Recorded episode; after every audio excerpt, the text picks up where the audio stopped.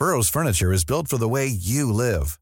From ensuring easy assembly and disassembly to honoring highly requested new colors for their award-winning seating, they always have their customers in mind. Their modular seating is made out of durable materials to last and grow with you.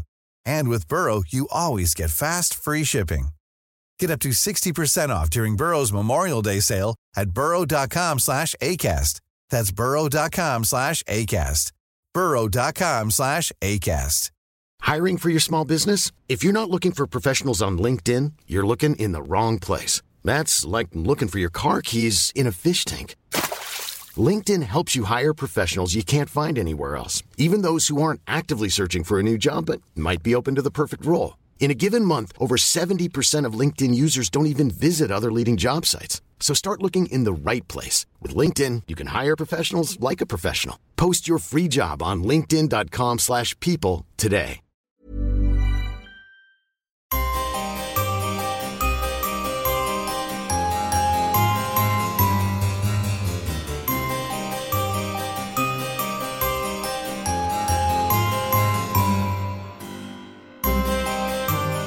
Welcome to the Poisoner's Cabinet. I'm Sinead. And I'm Nick. And this is your weekly podcast exploring the lives of the great poisoners, macabre murders, and captivating crimes from across the centuries, and creating curious cocktails inspired by the Does It Be And it's episode 173. Yes, it is. Yay! I wasn't sure there. 173. We Yes. are back. We are back, people. God, we are. From our long, long, long break of two weeks. Could have been longer. Could have been longer every time. Every break could have been so much longer. We can't have a long break because they'll be rioting in the streets Yes, absolutely. to keep us off air. People said a new- celebrating street parties. A new utopia has they formed. finally shut up. No, no, no, we're back because, you know, at least one of you wants us to do this. At least one is. There's one person in the world. I had this really weird, intrusive thought there. I wonder if the one person who wants us to keep doing it is the Zodiac Killer. I don't know why that came into my head. Yeah, that's entirely right. It's random. like, what if one of them was like a really weird serial killer that no one knows about? I'm terrified about how your brain got there. To be honest, don't I'm just like, I mean, if the Zodiac Killer is listening, you've, you've done terrible things. Oh, do I- the right thing. We, as the Poisoners' Cabinet, if you do listen to us, please please turn yourself in. okay, move on, move on. How are you, Nick? I'm fine, You're fine. fine. Come on. You've, what what what have you got on this evening? So many things. What have you got to There's get back to? Telly to be watched. There's sitting to be done. what are you watching on telly? I've got I've got a very exciting Wheel of, new episode of Wheel of Time I haven't watched. Oh, you're watching Wheel of Time. I thought you were going to say Wheel of Fortune. Wheel of there. It's Fortune. like, oh, yes, with a little buttered popcorn. Wheel, Wheel of Fortune, absolutely. Well, you're taken stuck away from here. The telly. You're stuck here listening about murder and poison and all manner of things. Fine. But it'll be worth it. Will it? Oh, okay. Well, you set yourself up there. I'm fine, by the way. I'm well. I'm glad. That's good. Good to hear. I had a lovely holiday. Sunning yourself in the delights of Croatia. Croatia. Croatia. Croatia. That's how the locals say it, yes. Very fancy. Trying to learn Croatian is not easy. I can imagine. Did you try? Yes, of course I tried because I think it's polite and uh, learn how to say good morning and thank you and please. But it is the place, the Eddie Izzard joke of you go there and say, uh, is English okay? And they go, yes.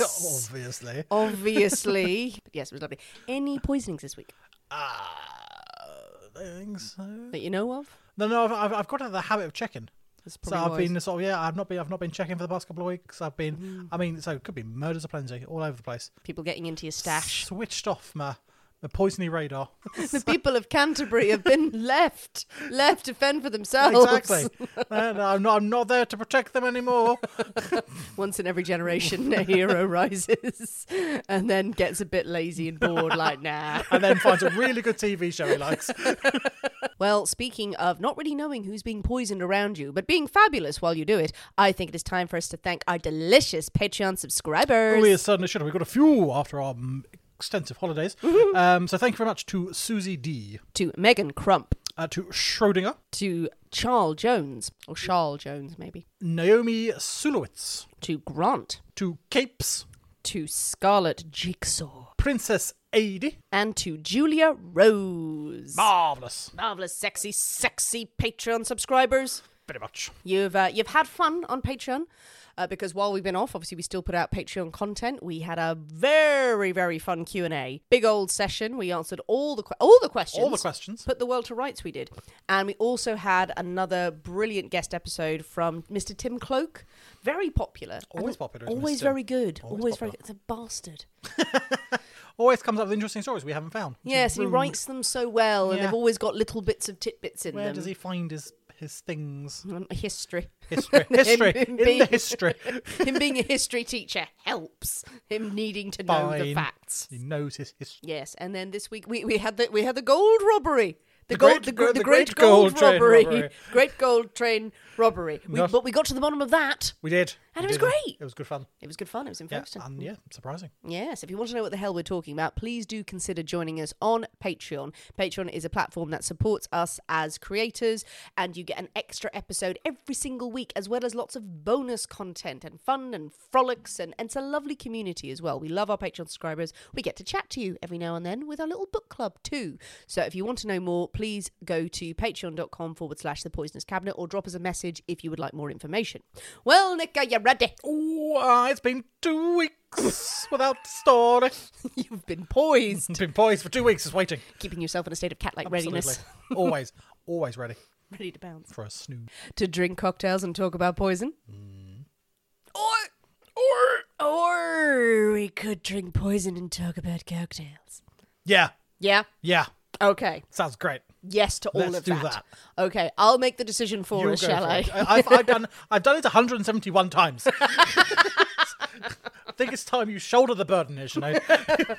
Okay, you have a lie down. And I think it's been two weeks, we need a cocktail. Definitely. Because it's not as if we haven't had two cocktails before starting this. no, no, no. Let's go with the first one. Hooray, hooray, hooray. It is my story this week, and we can't, we can't, we can't possibly have a story without a cocktail in hand. As you know, dear listeners, every week we choose a secret ingredient that is inspired by the tale that we tell, and it will flavour our cocktail of the week. My stories are my pick, and this week's secret ingredient is grog. Grog. Grog! Okay. Ah, for mighty pirates. Now, is grog a thing? Yeah. It is a thing. Thing. Okay. Yeah. I didn't know that. Okay. So my understanding of grog is that it is the piratey kind of grog. I'm not basing this entirely on Monkey Island, but I'm basing this entirely on Monkey I Island. mean, there are worse historical resources out there. I. Absolutely. Guybrush Threepwood, you know, he needs to rule us all. But also, the, the grog was also what you were given in slum houses and stuff like that. Is just like a mix of old shit, basically. Grog is just sort of an in nondescript alcohol, as I understood it. But I've never really looked into it, and then I couldn't because I didn't want to spoil whatever this cocktail was. But but it's an actual thing. It's a thing. Ah, are you going to make it for us? We're having some grog. Is that it? Yeah. right, is is th- that's the We're, cocktail? we're having some grog. oh, we're just having grog. Yeah. Okay. You, you, you asked for it. can't, that can't feels say- like a slightly threatening, wasn't it? yeah, it's a threat and a fact. You didn't want to give it a new name.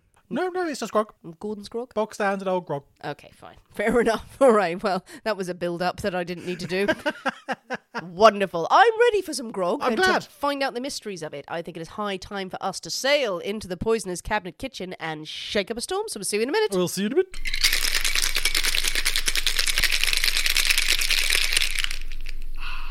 And we're back. Hello. Well, Nick, we've got our grog. Groggity, groggity, grog. Yay! All right. Well, well, I'm hopeful that grog is a nice thing and not what I thought it was. That's Um, question. one. yeah, we'll find out. Oh, oh, okay. All right. Well, it's it's a night. it's a long drink. It's got ice. it has some over ice. ice as well. We don't often Yeah. have something on the rocks. It's brown. Brown. Brown usually serves us well. We we dive in. Yeah. Give- do? Okay. See what happens. It smells of. Oh, what does it smell of? Oh, aromatic. Ooh. Ooh. Should not have given you two Negronis before this. But anyway, let's see what happens. See what happens. All right. Okay, dive Merry in. Christmas. Merry Christmas. Oh, hello. Hello, sailor. Oh, Hello. Ooh, that is uh, that is citrusy. That is sharp. Mm, I like it. it's good. I think my face has been attacked. By pirates. I feel like I'm setting us up for something that's not going to happen in this episode. So th- yeah, oh, all right, very sharp. Yeah. But now I'm immediately going back for a second drink because it kind of went yeah. to nothing. I'm not sure. Oh, I could. I'll have that. Oh, okay, no, that's good. Oh, that's dangerous. Yeah. That's really sharp. So there's a lot of citrus in there. It's got something behind it. Something sneaky. It doesn't have a long aftertaste, I'll say that. So I'm going to say it's not spirit forward, but I might be wrong. I, I would agree with that, Yeah. your assertion there. nice drink, though. Yeah. Yeah, and good aut- autumnal. Yes, It feels autumnal. that is. Yeah, I'll go with that. I'll go with that. I'm going to stick with that. I don't Okay. know. What's in it. Could be all the tastes of summer in this, and I don't know. But then I'm an idiot, so. Mm.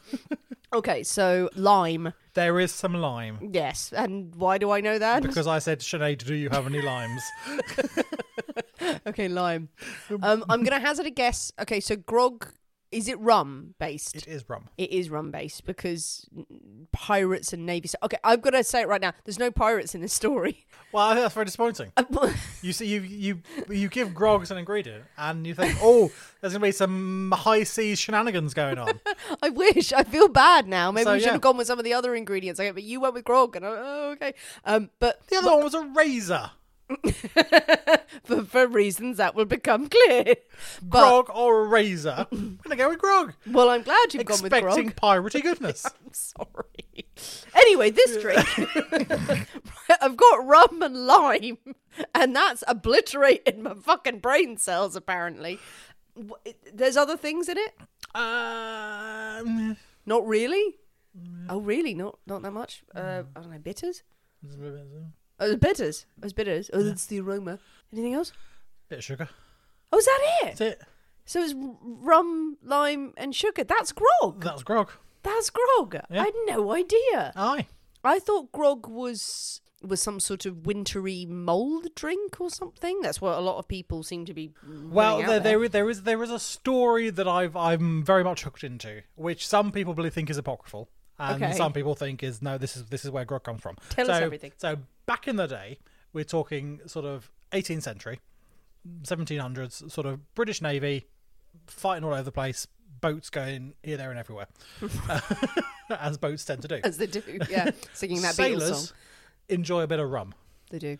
And as a, a rule, as abroad on ship, sailors were entitled to half a pint of neat rum per day. Nice. Um, and then you might get a bit more if you're going into battle. You might get a bit more for a bit of Dutch, Mm. Yeah, Dutch get a courage. Dutch courage, um, which which is where Genevieve comes, comes from. from. It was very confusing on the boats. Dutch courage. We're having gin. No, wait, it's rum. It's rum, but it's We're having some Jamaican courage. Um, so, um, but yeah, so so rum was a big thing on board ships to maintain morale and keep everyone jolly. Mm. However, in around sort of mid 1700s, so it's like 1750, 1760, one particular admiral was getting rather annoyed about all the sailors just being pissed on half a pint of neat rum. and shouting bumbo. just like you just get that doled out once a day, like half a pint of rum. Yeah, Neck and knocking which it back. Which is a lot. which is a lot of rum. It's a lot of rum. This admiral said, "Right, okay, no. what we're going to do is you get your rum in two rations, so you get a quarter of a pint each, quarter quarter of a pint two times a day, right. but it is split with one part rum, four parts water. So you get a quarter of a pint of rum and is made up to a pint with water. Still seems dangerous, but fine. Still, yeah, so you got qu- so there, there you go. And then they would add limes to combat scurvy. Scurvy. You, you have citrus, the, the vitamins in limes and lemons to combat scurvy. Mm. This admiral was nicknamed Old Grogram. Oh, Because he was renowned for wearing this tatty old grogram is a type of fabric. It's a very like, rough spun woolen fabric that was used, um, and he was renowned for wearing this ratty old cloak. Um, when he was aboard ship, It's like a waterproof sort of thing, and he was nicknamed Old Grogram. Was this admiral? so the drink that he sort of ins- instructed that all his his sailors had to have became grog amazing. after this after this admiral. oh, that's amazing. I, I Yeah. no idea that story. That's So fantastic. that's that's where the story. I can't imagine it was shaken over ice. no, someone ship. was standing there shaking it up. No, you're taking a bit of Uh, liberties here, sir. But, um, yeah, but, but a quarter pint of rum, three quarters of water, a load of lime juice, combat the scurvy, get that down you, go and blow those Frenchmen up. well, there you go. It's a cocktail. It's one of the first cocktails. So there we go. There are some people who think it, this is entirely apocryphal and is, is nonsense, but mm. I like it. That's so a great going with it. story I think it. it's a great story. I love that. and I love this drink. Grog is delicious. Grog is delicious. So um, it's none of that in the story, by We're the not doing any of that. it's like the more I was writing this, And I have to say, grog is very important to this story for reasons that will become clear. But I was like, oh, Nick's going to kill me because there's no pirates in this. So I'm sorry if I've set everyone up for this, but that is delicious. And that's going to go down very easy, isn't Oh, it? God, yeah. My episode. So, um, Yeah, you crack uh, on, dear. You, you crack on. You finish the various Negronis that are on the table. well, with our grog firmly in hand. Absolutely. We've sailed into port. Shall we go into battle? Let's get off the boat. There's no there's no sailing of the high seas there. There's enough. That life you've left behind. Uh, would you like a story, Nick? oh, yes. Okay, Nick. Yes. Two households, both alike in dignity. In fair Sydney, where we lay our scene, Okay. from ancient grudge break to new mutiny, where civil blood makes civil hands unclean. Right.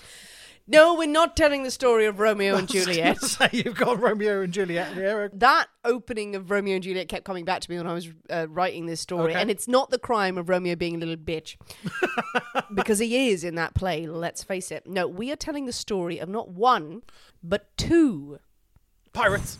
criminal masterminds. Oh, oh, oh, that's almost as good as a pirate. When I say masterminds, crime bosses, Okay. Commanders, if you will, but no- Pirates of the land. of the land, pirates of the land, they were known as. Let's go with that. It's as close as we're going to get. who waged bloody war on the streets of Sydney nice. Okay. in the early 1900s. Uh, a story of blades, booze, dames, drugs, diamonds, and some seriously sly grog. Okay. I'm intrigued to see where this goes. Now, sly grog is a phrase that certain people will be going, oh, okay. I'm not a phrase I'm not familiar with. no, the grog isn't just like sneaky. I'm not just I like. was going to say it's very sneaky grog. is wearing a false moustache. No, we are off to the beautiful shores of Australia this week to Sydney, the wonderful city Sydney, and I'm going to say hello to our many fans down under. 'Cause we do have some fans, and I'm going to shout out to our Patreons: Nicola, Leah, Megan, Chloe, Jess, Mel, Melissa, and if anyone else has joined us from Australia this week and I didn't note them down, I'm very sorry, but yep, did throw stuff at me. But hello, darlings, hello, and our central players, two crime bosses, are both women. Nice. Like it. We are going to tell the story of the many crimes and the infamous rivalry between Kate Leigh and Tilly Devine. Oh. How very exciting. But first of all, we're going to do a bit of scene setting to explain why we're here and Why why, we we're drinking Why are we grog. Why on earth are we here? So, before we talk about these ladies, Sydney in the 1910s, 1920s, 1930s, crime is rife. Rife. Beautiful, beautiful city it is now. I've been there. It's lovely. I went there a while ago. It was very nice when I went there. Most of the popular and expensive areas in Sydney today were complete slums way back then. Well, it's the same as anywhere, isn't it? Same as anywhere, same Yeah. as London, same as New York, anything like that. No one with money at the time in the early part of the 20th century lived in the city. They all moved out to the suburbs, the likes of Surry Hills, Woolloomooloo, Darlinghurst. The poor working class people from the factories that were based there, they lived in that area, and these are slums, and they are rife with gangs, drugs, sex work, drink. But between 1900 and the late 1920s, several changes occurred in the law in Sydney that opened it up massively to criminals Okay. and this very famous rivalry between Tilly Devine and Kate Leigh, the two crime bosses, allowed them to rise to power and this rivalry emerged. But it was because of the various laws that were passed that crime became rife. Okay. And as ever, any bad laws start with people trying to stop you drinking. Very true. Never ends well. If you try and stop people doing bad things, bad things are going to happen. Did they do prohibition in Australia? So, good question. So, not prohibition directly. There was a big campaign for it. So, the temperance movement from the late 1800s and into the 1900s were very keen. Obviously, like drink is the devil. Let's let's let's find a way of getting rid of drink. They wanted to prohibit drink, and around the time of the First World War, the temperance movements made a lot of call outs to limit drink as much as possible to help society. Yeah. So they didn't get to prohibition. What they did is restricted alcohol sales by time. Oh, okay. So in 1916, a law was passed in Sydney after a tiny bit of campaigning, and then it was passed to shut hotels and bars, or hot- hotels mainly because that's where the bars were, at 6 p.m. Oh. Cut off. Right. cut off. You couldn't go out and buy a drink outside at 6 p.m. and you couldn't really buy alcohol anywhere else after that. Australia is involved in the First World War. There is a need for austerity, but also a feeling that there needs to be decorum at home. Um, yeah. Yeah, the temperance movement argued a well ordered, self disciplined, and morally upright home front was a precondition for the successful prosecution of the war.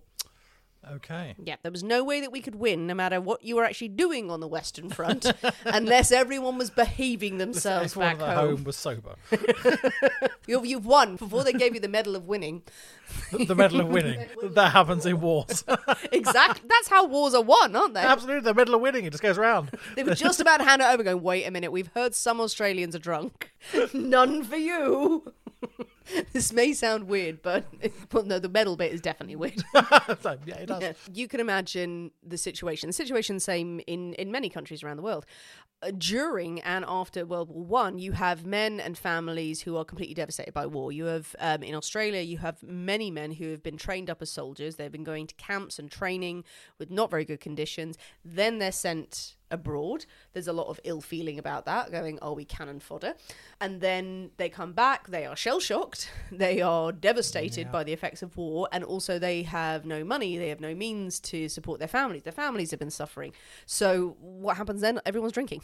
Everyone is drinking in a very roundabout way, but it's true. And men are also carrying guns a mm. lot as well, going, "Oh, we gave you guns. Can we have them back?" No, no, no, no, no. No, no real stress. And maybe the Liquor Act, maybe the temperance movement might not have been as successful, going, you know what, if we ban drinking, this will actually stop everyone from being depressed. It was actually the Liverpool riot of 1916 in Australia.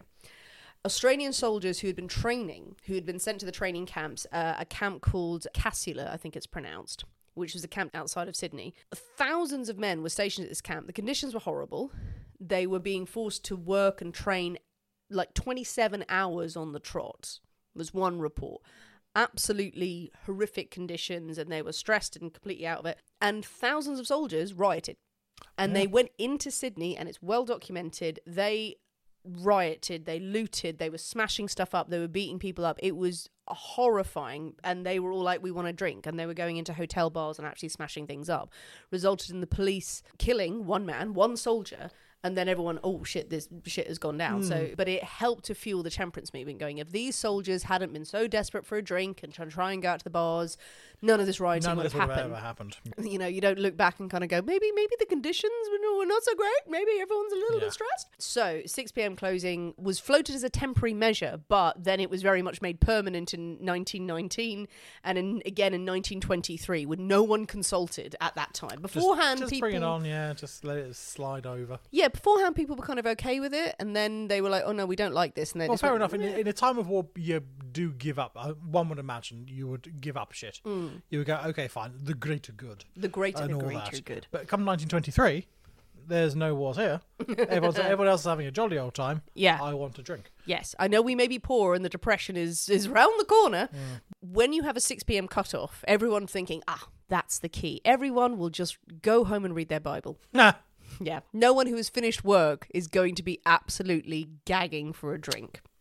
No, what you have then with the 6 p.m. cutoff is what was called the 6 o'clock swill. Yeah, you must have had a mad rush of people trying to get a drink, like last orders of, on a bloody New Year's Eve or something. Literally that, yeah. So this is just a sort of a side story, but still, it's people battling to get into bars to get as much drink as possible and to get as full as possible. Anyone who is in there early, saving up all their glasses, Mm. Line them up, absolutely. line them up. All right, fill them up. Last orders, guys. Yeah, here's ten glasses. There's all sorts of stories which are a, a, passed into folklore, but with landlords of the bar fixing hoses to the pipes just so they could sort of spray drink at people so they wouldn't have to move around, adding more tiles into their bars to make it easier to clean up because of the raging drinking that was going on. And everyone's getting pissed and then everyone's going out on the street and getting, Yeah. you know, getting hammered. No one is going home for some prayer and cabbage. No. No. People are fighting to get drunk, fighting to get drink. The demand for liquor is very high. So this is where the sly grog trade comes in. Mm-hmm. Sly grog is an expression still used today in parts of Australia and around the world, actually, but mainly in Australia, sly grog being a legal drink. Like it. There you go. There you go. So no pirates. Boo. I'm sure some pirates were there, got confused, and then left. Later on, there would also be more laws passed. They, they kept trying. God bless them. They kept trying, uh, prohibiting the sale of cocaine in chemists. Well, where's the fun in that? I know. There are I limits, know. I hear. Come on, there are limits. Fine, ban the drink, but the but the coke. Come the on. coke. How else am I supposed to go dancing? yeah, the coke obviously at this time used for everything. Uh, Dentists using it all the time. Toothache, cocaine. Rub some Cocaine. in it. You've got ghosts in your blood. Have some cocaine. Toothache, headache, anything like that. And then after a while, the co- the authorities go, people seem to be going mad, and they're very stressed and paranoid. They're getting a lot of work done. Yeah, but, they're, but they're um, very chatty. yes, they're very chatty. So in 1927, the Dangerous Drugs Act was launched. So this is a, a few years later, but this cracks down the sale of cocaine by chemists. So you can't just go into your local chemist and buy some coke. Oh, it was a funner time. It was a fun time. no more selling drugs casually. People are pissed off about that. There was also laws that prohibited um, street prostitution. So you can't have any fun there either. And laws banning men from running brothels. Just just men. Mm-hmm. Okay. You have this massive demand for illegal booze and all the fun things associated with it. All the fun things in life. the perfect breeding ground for ruthless gangsters. And two people would emerge to reign supreme over Sydney. So let's start with Kate Leigh. Now, mm. Kate Leigh was born Kathleen Beahan. In 1881 in Dubbo in New South Wales.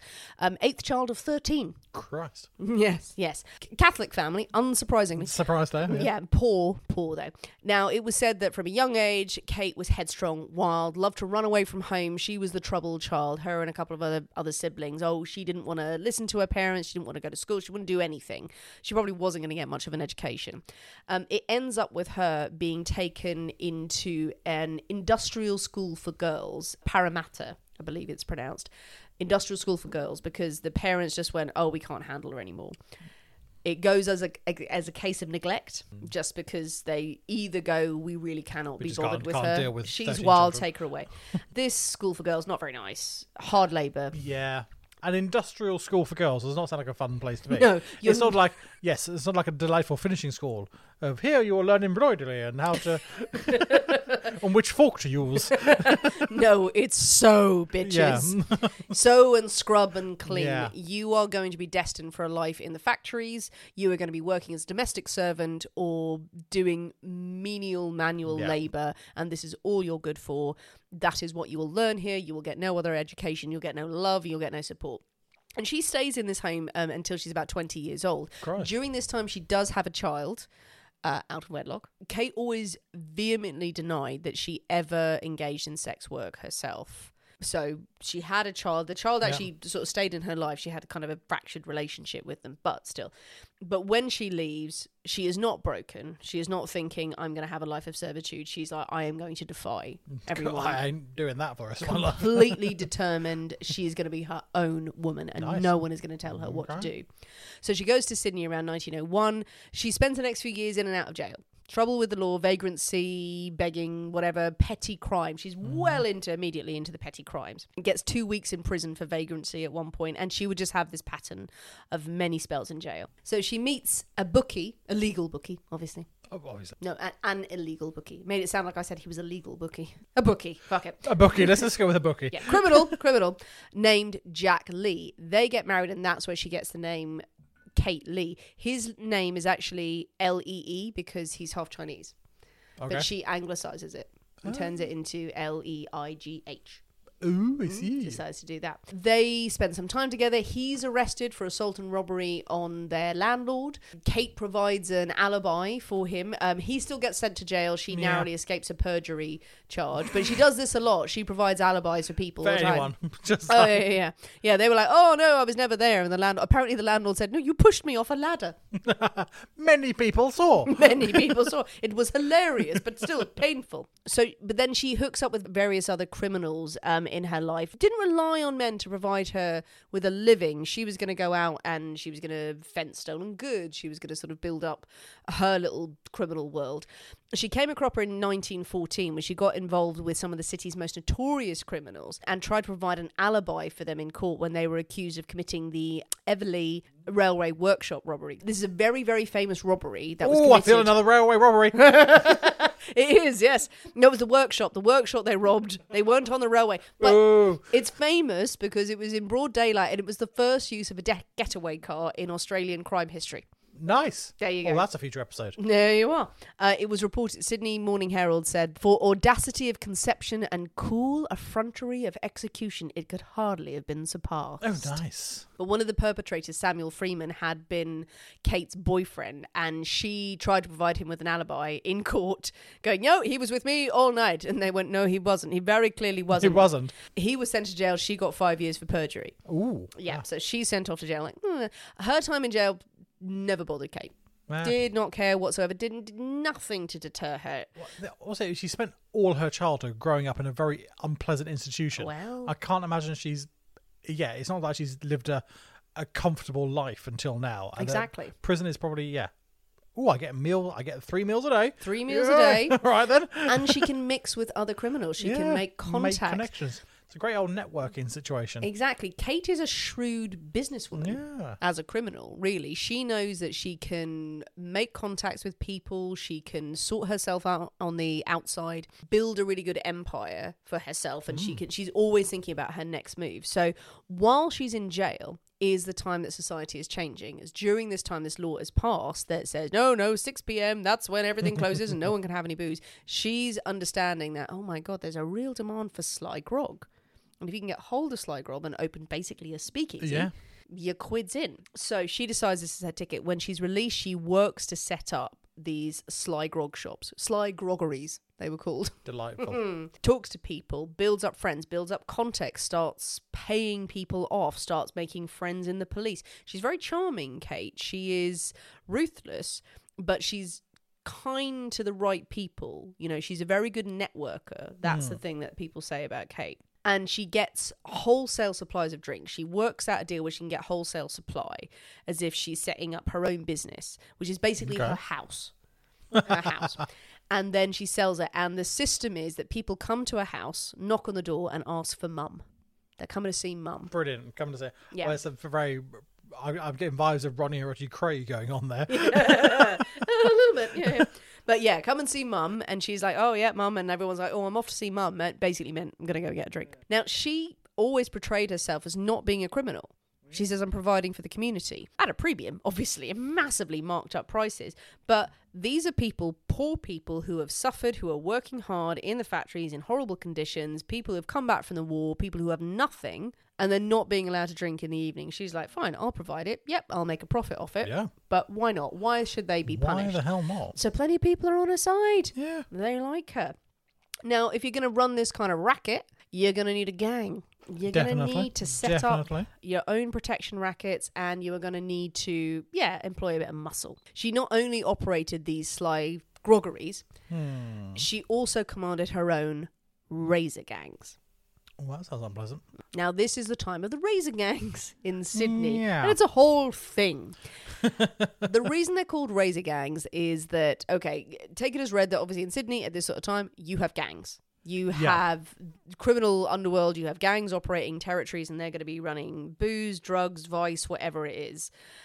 They're called razor gangs because of the Pistol Licensing Act, which cracked down on anyone carrying handguns. Yeah. Now, this again is an offshoot from the war, from soldiers. Oh, okay, you're getting drunk out there. You can't carry a handgun out in public. So you couldn't carry guns. Yeah, have a knife. They switched to, and these are the cutthroat Yeah. razors. And it becomes this absolute symbol of terror. You have these gangs going around very proudly holding these razors Mm. and they have them on their person women men everyone has these razors you can cut people you can scar them you can tag people They are, they are scary things. they are scary and they are going to cut deep Yeah, as well. absolutely. Yeah, they are they are not to be trifled with. So No, she has her own gang. She has amassed her own crew to control her territories. And she has um, sly grog shops. She has about up to 25 at any time. She is controlling the supply of booze around there. As she goes through the 20s, she is risen up as one of the, if not the, criminal boss in Sydney running this. And this is no exaggeration at all. People are going to have grog, like branch into drugs. Drugs. You know what people like with their booze? Drugs. Yeah. And then maybe a bit of sex Absolutely. as well. Yeah, a few brothels, a few brothels. She worked with chemists and doctors, any manner of professionals to start the uh, snow trade. As it was called. So, mm. in Surry Hill Streets, that was it. She defended her territories with bru- all the brutality that you would expect of a kingpin. Again, being very well liked in herself, but she sort of sent her minions mm. out. Competition was fierce. She could wield a rifle as well as she could a razor. she wasn't afraid to mess with anyone who got in her way and she offered bribes and alibis to other gangsters for protection and she was a very well known friend of the police she paid She paid very well, very yeah. well she paid very well she was smart in that sense she would be dubbed the queen of the underworld Nice. the queen of surry hills and the worst woman in sydney in the press never drank or smoked herself Well, you wouldn't really. You see what it does to everyone. Yeah, you're taking advantage of these people who are getting pissed and, yeah, smoking whatever and all this. You would think I'm not, not, not having anything to do with that. well she thought that was a wise choice Yeah. She was quite the character as well as herself. She was differently described as um, corpulent, flousy, leather skinned, had rings on every finger though, dressed in the finest clothes, big hats, Nice. big lining, big hats. Big hats. Had a rough voice and swore. Excellent. Yeah, um, she was short and thick. One of the things she loved to do was attend court cases as a spectator and just peel vegetables while she was sitting there. yeah, the vegetables were for her dinner, and she'd Yeah, be well, shucking absolutely. peas and peeling carrots and stuff, and and then would just heckle the judge and Nice. yeah, because she was Kate Leigh. Like- Exactly. Who the hell's going to tell her not to? like, what are you doing? Oh, yeah. She has amassed an empire. She is rising to the top. But someone's casting a shadow over that empire. And that woman is Tilly Devine. Oh, Tilly. I think we might need a drink. Oh, God, go on then. Hey, I'm Ryan Reynolds. At Mint Mobile, we like to do the opposite of what Big Wireless does. They charge you a lot, we charge you a little. So naturally, when they announced they'd be raising their prices due to inflation, we decided to deflate our prices due to not hating you. That's right. We're cutting the price of Mint Unlimited from $30 a month to just $15 a month. Give it a try at mintmobile.com slash switch. $45 upfront for three months plus taxes and fees. Promo rate for new customers for limited time. Unlimited more than 40 gigabytes per month. Slows. Full terms at mintmobile.com. I'm Sandra, and I'm just the professional your small business was looking for. But you didn't hire me because you didn't use LinkedIn jobs. LinkedIn has professionals you can't find anywhere else, including those who aren't actively looking for a new job but might be open to the perfect role, like me. In a given month, over 70% of LinkedIn users don't visit other leading job sites. So if you're not looking on LinkedIn, you'll miss out on great candidates like Sandra. Start hiring professionals like a professional. Post your free job on linkedin.com/people today. Burrow is a furniture company known for timeless design and thoughtful construction and free shipping, and that extends to their outdoor collection. Their outdoor furniture is built to withstand the elements, featuring rust-proof stainless steel hardware, weather-ready teak, and quick-dry foam cushions. For Memorial Day, get 15% off your Burrow purchase at burrow.com slash ACAST and up to 25% off outdoor. That's up to 25% off outdoor furniture at burrow.com slash ACAST. Hey there, it's Michelle Norris. I'm host of a podcast called Your Mama's Kitchen. When I travel, I'm usually looking for a way to find a taste of home when I'm not at home. And one of the things I love to do when I am at home is entertain. And Airbnb allows me to do that. When I was in California recently, I rented a house that had a great kitchen. And when we were sitting around the table, we were all thinking, we're in someone else's house. Someone could be in all of our homes as well. If you have a home, but you're not always at home, you have an Airbnb. Your home might be worth more than you think. Find out how much at airbnb.com/slash host.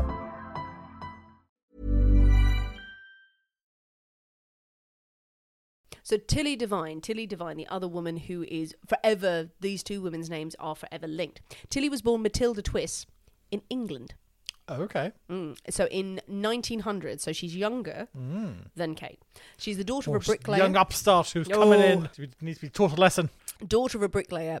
Her Englishness would always haunt her, apparently. Yeah, I can imagine it not being going down too well. Not so much after the war as well, and and people don't make a huge thing about that there was particular xenophobia or anything about it. But she, she's always going to be a foreigner, and she felt that keenly. Like I think at the time it was still the whole sort of ex-empire type thing. So it's still like, oh, we got sent over there to fight someone else's war, because they were part of the empire and all that sort yeah, of bollocks. Th- there may have been a bit of that, but mainly we'll, we'll come on to the rivalry there. I don't think the Englishness bothered her possibly more than it bothered other people, but she she made sure that if anyone was bothered with her, they they, they shut the fuck up about it. But in her They weren't bothered for long. no. As a child, she'd worked in match factories. She had worked in, she'd laboured away, she'd worked as a domestic as a very, very young age. But as soon as she sort of, well, let's not say came of age, Hmm. she apparently decided to go into sex work herself. Okay. She would always say, she controlled the narrative It on that. She said yeah. it was her choice, whether that was or not, but she was never shied away from it. Never shied away from it Okay. When she was working in the factories and whatever she was doing, she also would walk to the apparently to the affluent parts of London and look at people in the fancy restaurants and the music halls and dream of that life and go, mm. I want that life. Don't we all? yes. So and she decided to go into sex work to to give herself a better income and she worked down the strand Okay. on the strand, the she Strand. was. And it was there that she met a serviceman who was Australian, Jim Devine. That would be her future husband. He was from Australia. He was in England. Met her probably through her work. Let's let's let's face it. Yep. But he fell for her, promised her a life of riches and happiness and kangaroos back And kangaroos. In, um, in Australia. And I'm not just saying that because Australia. He said he was a kangaroo farmer. Okay. Yeah, yeah, and sheep and sheep. He threw in some sheep. Kangaroo and sheep. They got married, and she would go back to Australia as a war bride. They did have a son. Son stayed with the grandparents. Okay. Did not go with Tilly. Yeah, they're just like, okay, you look after. You stay here. But they arrived in Australia. Tilly continued her trade on the streets immediately. Jim was a shit. Yeah, not a nice man. Didn't have any kangaroos or sheep or money. No, it was all lies. Lies. He was known as a petty crook, uh, a pimp, uh, just a rubbish, horrible, horrible man. Happy using his fists against anyone who got in his way. He would be accused of murder several times. He would shoot Wow. rival petty criminals. Beat Tilly, definitely beat beat Tilly. Tilly was fearsome herself. She stayed in this relationship with him for ages, maybe because of his connections or whatever happened, but mm. definitely was in this abusive marriage. He lived off her for the extent of their marriage. Tilly would remarry several times, but yeah, he was her ticket to Australia. He would actually be charged with trying to murder Tilly Oh, in 1931. delightful. What But lovely, uh, lovely man. Yeah, yeah, yeah. She didn't testify against him. That's why he got off. But eventually they would separate. But she was there to make her fortune. She worked as a prostitute herself, set up her own brothels around the Woolloomooloo area of Sydney. She was very good looking when she was younger, when she first arrived in Australia, and very popular, very, very, very popular as a sex worker. In the first five years she was in Australia, she got in trouble with the law 70 times plus Okay. for using indecent language Like it. offensive behavior and assaulting people randomly. Grand. She she would assault Johns if they if they didn't pay her. Well, quite right. She'd absolutely mess them up. and she threw fabulous parties as well. She loved to drink and smoke. Brilliant. Whereas Kate didn't. Oh no, Yeah, she was she was drinking and doing that. And so by the, her late twenties, she was losing her looks. People said said to yeah, i- i- the drinking and smoking and Taking- good life toll. had taken their toll. But then she decides to run her own brothels. So Tilly is a brothel queen, Mm. really. Here, she that's her trade. She's going to use the loophole. Men aren't allowed to run Men aren't brothels. allowed, yeah. I'm allowed to. Says nothing about women, and she can. She opens up again between 25 and 30 brothels throughout her career. Okay. And she will set them up and she will run them with an iron fist, you know, with love with one hand and an iron fist in the other. So she had different classes of girls for different clients. For the businessmen and politicians, they had the call girls. For the casual clients, tenement girls. These are the women who needed some extra work while they were Mm-hmm. fruit picking and things like that. And the sailors got boat girls. okay. yes, you need a strong woman to handle all that. Yes, indeed. Tilly would open these brothels. She took 50% of the earnings. okay. She provided the girls with healthcare. She provided them with protection. She provided mm-hmm. them with accommodation, with clothes, with anything like that. She was very, very kind to them as long as they were loyal.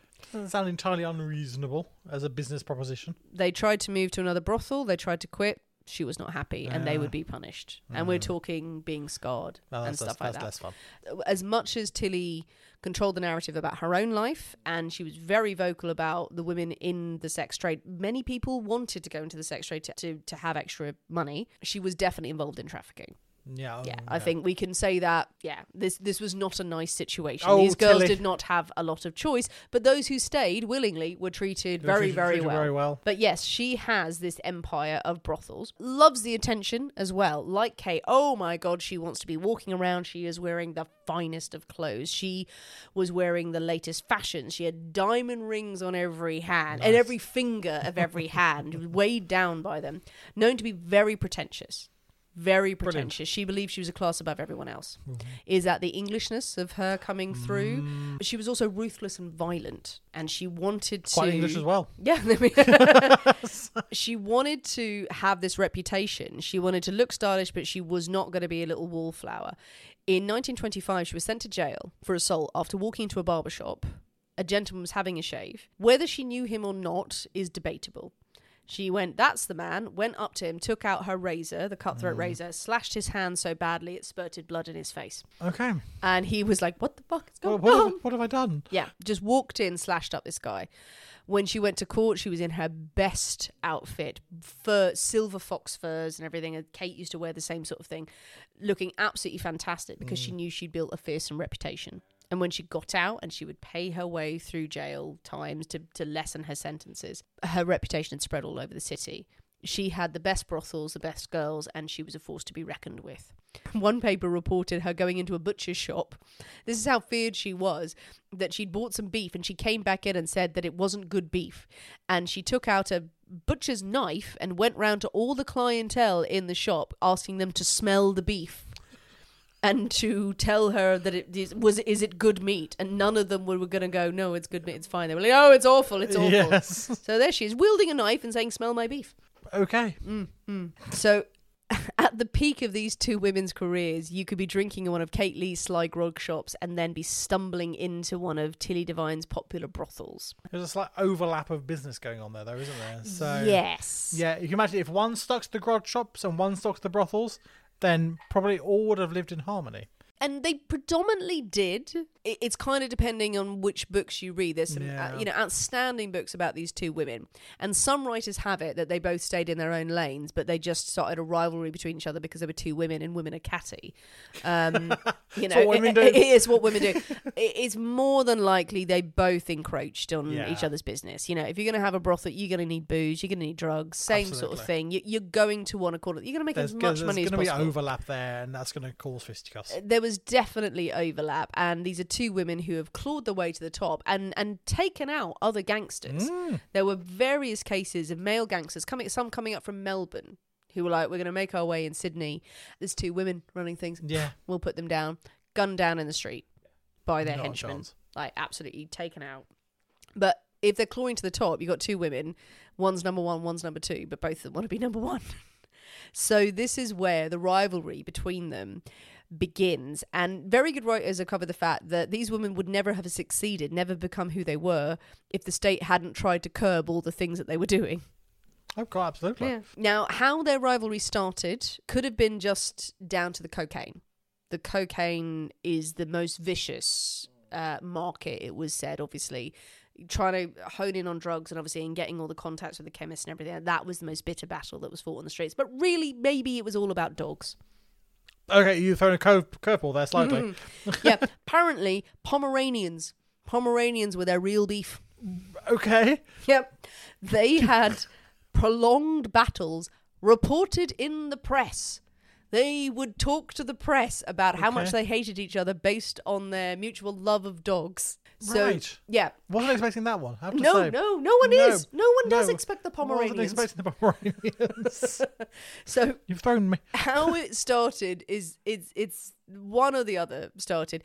Tilly got wind of Kate having Pomeranians, and these are pedigrees, obviously. Mm, yeah. obviously. So then apparently Tilly got some. Kate then claimed Tilly had stolen one of her dogs. Oh. So who had the dogs first, don't know. But then they both started saying, How dare she have Pomeranians? She's copying me. It's copying. Or she's mm. stolen my idea. She's stolen them. Tilly would write to the press, and this is taken from one of the, the great books about the, the ladies as well, after responding to claims from Kate Leigh that Tilly had stolen one of her dogs. Tilly wrote, Kate lies, these are my dogs. I have their pedigree, and they are a class above hers. I do not wish to know her class. Kate is jealous of my youth and prosperity. I know too much for her, and that's why she hates me. I think myself a class above her. The underworld take their hats off to me and class me as a lady. Kate is the biggest police informant in Sydney. Oh, that's not going to make you mm. many friends, is it? No, but they just they they would send letters and they would talk to the press all the time, bitching about each other. the thing is, with between the two of them, it was said that Kate was more loved by the community because Tilly had this haughtiness about her. Yeah, she seems. I can, I can imagine Kate being a bit more get in there with the people type thing. That's what I'm, I'm getting that sort of vibe Exactly that she'll be in there. Whereas Tilly, yeah, is more haughty and more.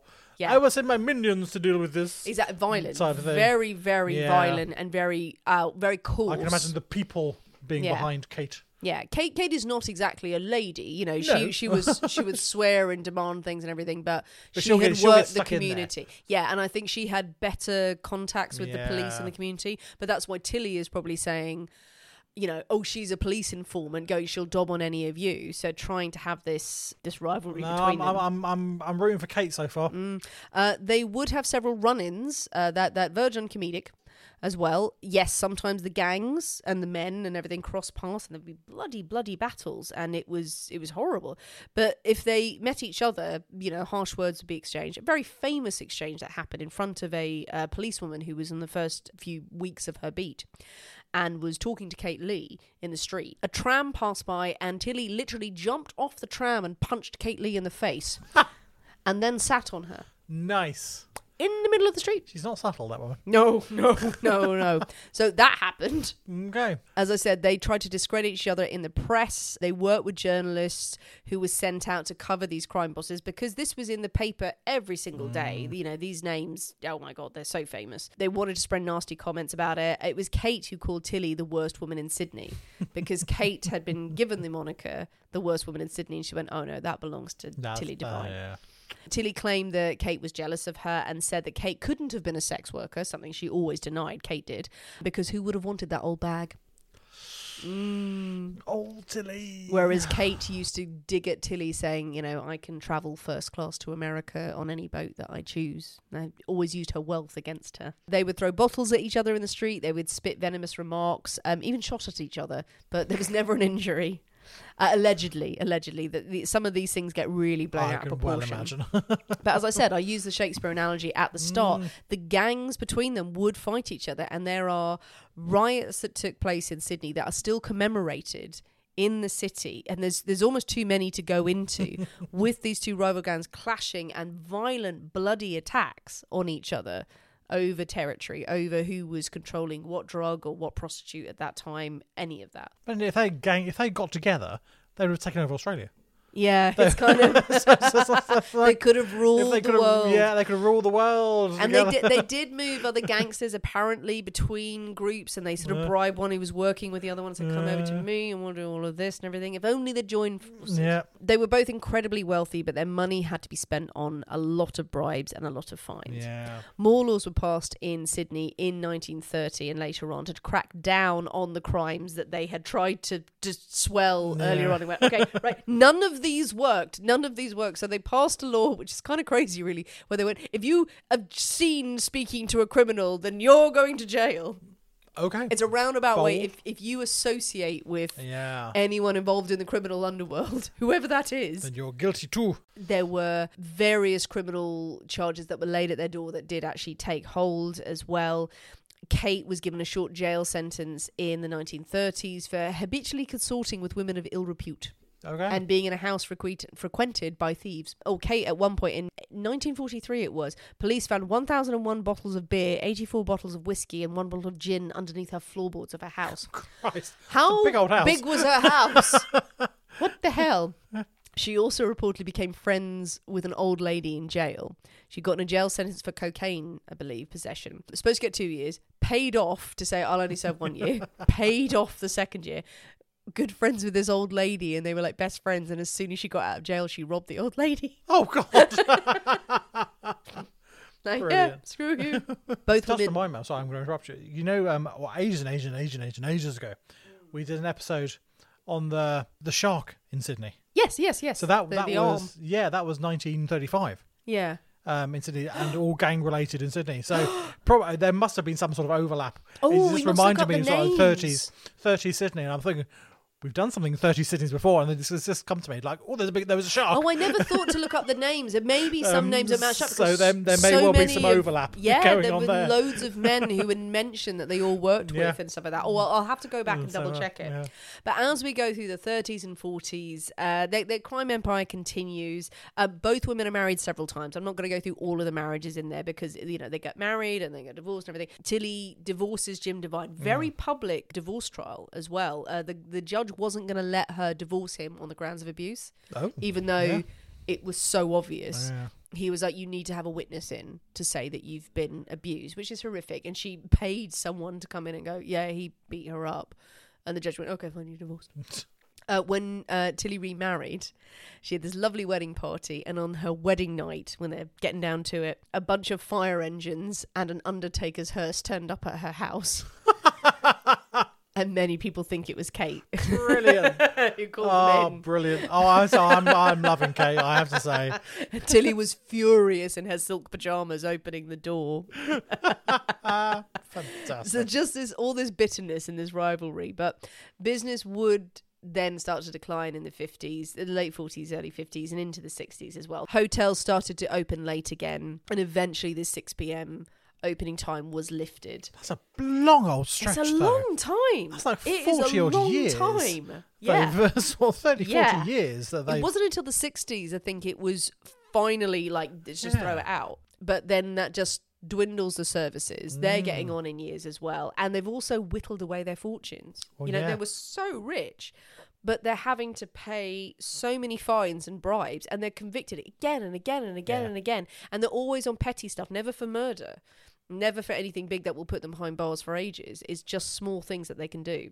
that's just eating away at all their their fortune is just Yeah. yeah, on these mm, yeah Um, Tilly still managed to enjoy a very lavish 50th birthday party. uh, the Talk of the Town newspaper in 1951 reported that guests enjoyed suckling pig, turkey, um, vintage champagne, and that Tilly received diamonds, orchids, and monogrammed lingerie from her guests. oh monogram who the hell needs monogrammed lingerie Yes, who's going to forget that these are my pants? or perhaps the the, the does the giftee put their own monogram on them Oh, oh, that's That's- weird. I, just, I don't know it's like who needs monogrammed pants Well, it was quite a fashion at the time. Was like it? these are my, this is my lingerie. it's my lingerie it's got my name on it You're missing out, clearly. oh Nick. indeed no, need to be indeed. monogramming all to- your I need to pants. monogram my pants Ultimately, they would both be undone by the greatest poison of them all, Nick. greed The tax man. oh yes. Greed. taxman a second close second they were both stung for income tax oh at different times. The wealth they love to show off. Uh, Kate was declared bankrupt in 1954 for unpaid income tax. Tilly in 1953 had foolishly remarked to the media, like again showing off Tilly, brash lady, I'm a lucky, lucky girl. I have more diamonds than the Queen of England's stowaways and better ones too. So the taxman sent her a bill. yeah they were like, really? Do you? Do probably you? probably on, on instruction of the Queen of England probably Ew. old Liz there going I don't fucking think you do Yes, fuck her. My first act as queen. Fuck that bitch the women in their later life were known to give very generously to charity. They they held parties. They they were trying to be really active in the community. Maybe, and some people try and go like, were they trying to make up for their criminal ways in the past? But you know, they were actively part of the community from the start. curry favour with Yeah. various people and Curry favour. But both died pretty much penniless. yeah, Mm, It's Kate an expensive thing these wars They are. Are. Kate died after a stroke in 1964, aged 82. Apparently, about 700 people attended her funeral. it goes damn good going for a Some people said there were less, but one person who was present was Tilly. uh, well you'll pay respect to a worthy rival Hmm. a worthy adversary I feel Because at the end of their lives, the women apparently buried the hatchet. yeah They were photographed together and they sort of had a mutual grudging respect and a sort of, not really a friendship, but they put their rivalry behind them. I don't Um, know why but I've got Peggy Mitchell and Pat Butcher in my head You bitch! You cow! I love you! Pretty much. Let's just have them as the picture for this. Not that I've watched EastEnders for 20 years. Not- but- but that was it. That's, that's- it. Bang that's on trend. head. That's what you are, mate. Apparently, Kate said in the end, Tills is a very good woman, mind you, no matter what the police say about her.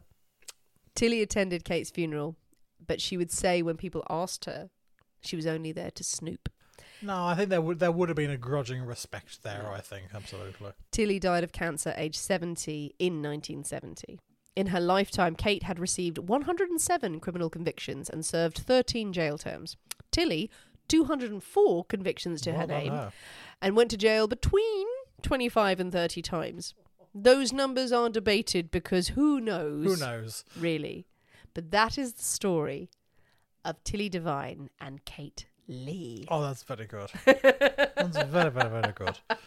Like They are great women, Oh, aren't they? Brilliant. Absolutely brilliant. mad story to research to be honest it took a long time and reading various books that I'll put into the notes of this episode as well listening to interviews and I all can sorts of things a lot out there about this. but- well th- there's a lot and there isn't in Australia I know there's been series made about them. Mm. I think there was one called Razor or Underbelly or Underworld or something like that. And and please, Australian listeners, jump Mm-hmm. on the comments of um, social media and tell us where we can access them Yeah. because they have been covered.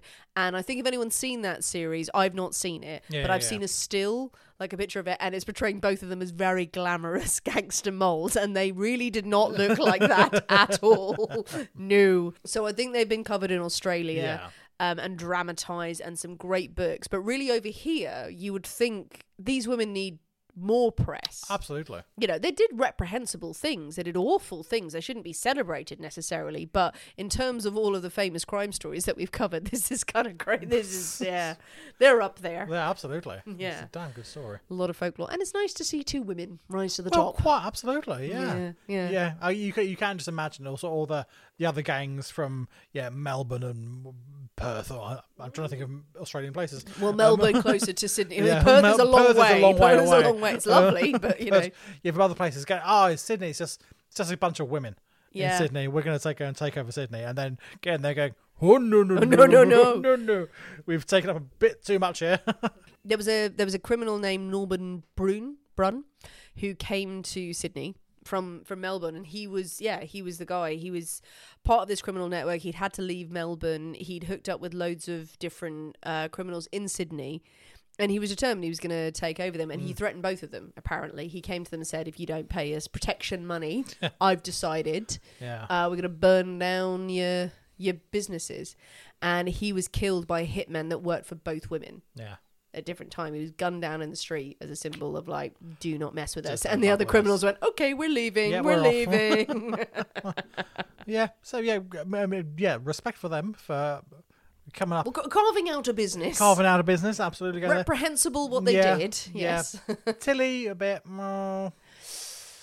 Yeah, I, You I- like Kate more, You, don't like, you you? do. I do like Kate more. you didn't like Kate more. Tilly, again, very much in control of her own narrative. yeah, was very I- but I was brash and very like, loud. a young upstarty sort of vibe from. it's very nice to be portrayed as a nice madam who looks after everyone and gives them healthcare and medicine and everything. But if you cross them, then you're going to get slashed up. Mm, that's trafficking. Yeah. Uh, whereas It's business, Kate, dear. It's business. It's business. It's- Whereas Kate, let's get drunk and high. Still, it was illegal, but she was like, ah, screw it, go for it. screw it. So I don't know if they were serving grog, but it was called Sly Grog. Sly grog. There we are. Excellent. So I promise you, next time I mention grog, there will be more pirates. Brilliant. Pirates probably frequented well, I could imagine Sydney. so. Yeah, There we are. absolutely. Old ones who've been lost at sea for hundreds of years. Sailed in. We've been in a time loop. Hello. well, there you go. That is the story of Kate and Tilly. What do you think, people?